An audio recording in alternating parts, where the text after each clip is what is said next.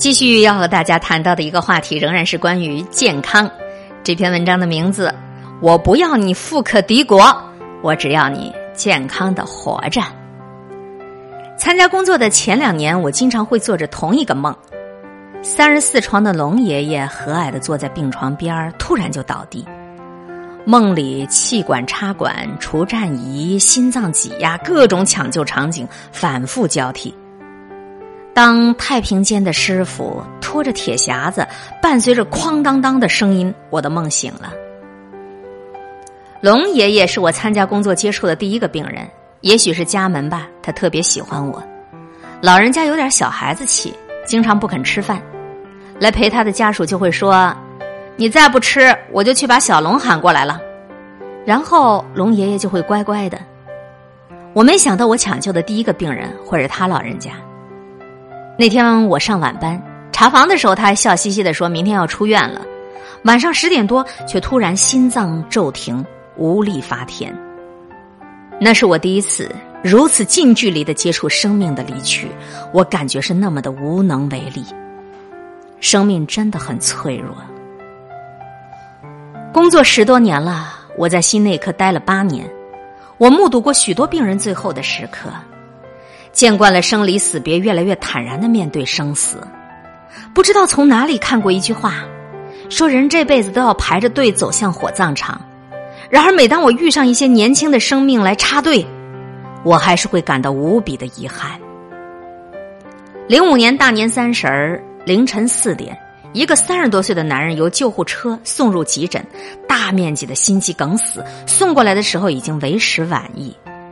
逝者正值壮年，也是开着一间小公司，公司正处于稳步上升期，整天忙着应酬，在外面胡吃海喝，一年到头难得在家吃几顿饭，钱倒是赚了不少，可是高血压、高血脂、脂肪肝等疾病都找上门来了。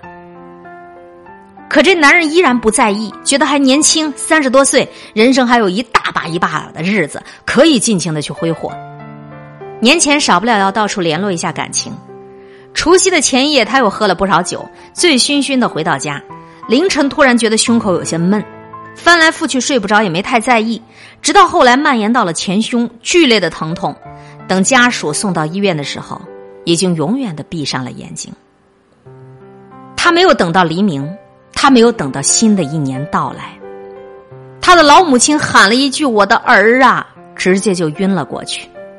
他的老婆像傻了一样的瘫坐在地上，抱着孩子喃喃的哭：“你怎么这么狠心丢下我们？”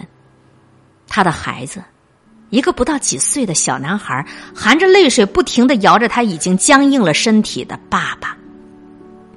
除夕，本应当是举家团圆、热热闹闹的日子，因为他的离去倍显凄凉，从此这个家再也不完整了。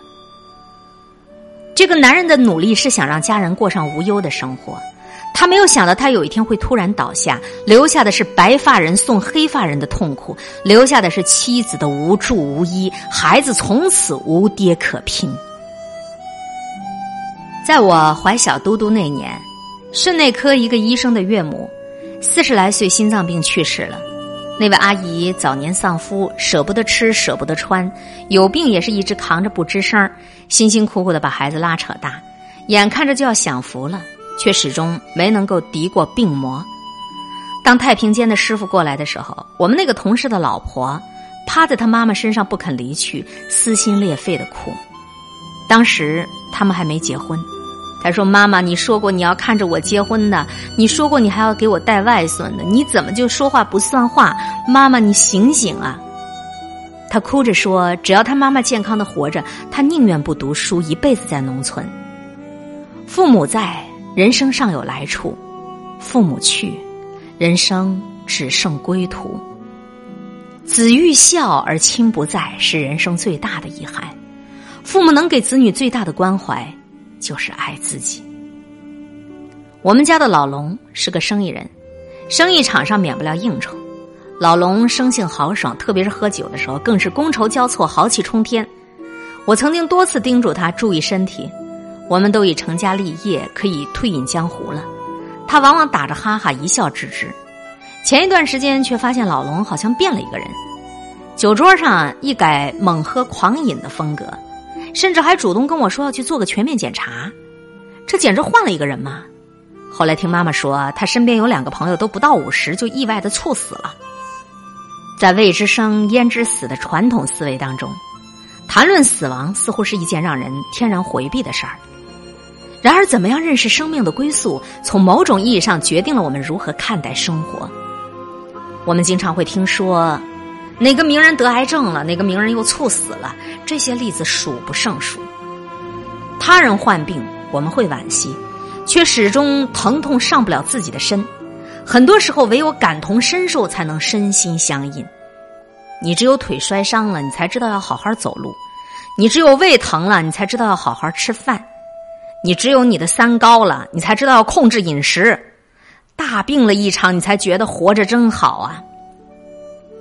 尚且拥有的时候有恃无恐，直到失去才懂得珍惜。健康是不能透支的，人的生命都只有仅仅的一次，别跟我说终有一死，我不怕，那是自欺欺人。我见过太多弥留之际的病人，有的坦然，有的恐惧。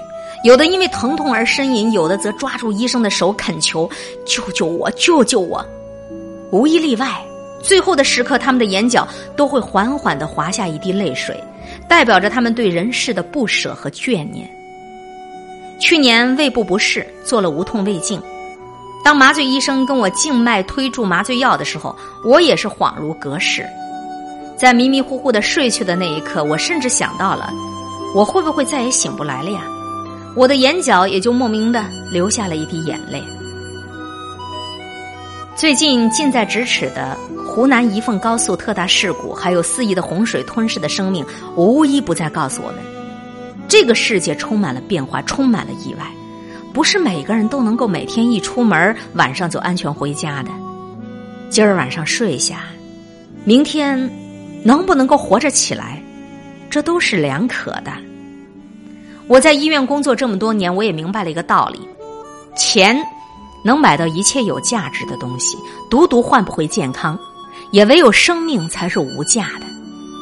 这也是我这么多年来为什么从来不熬夜，十一点钟之前我必须上床睡觉的一个原因。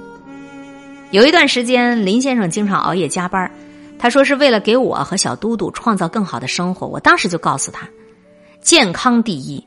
如果要以透支身体为代价来换取物质的需求，我宁愿不要。我不需要你富可敌国，我只要你身体健康的活着。健康的活着，才是最大的财富。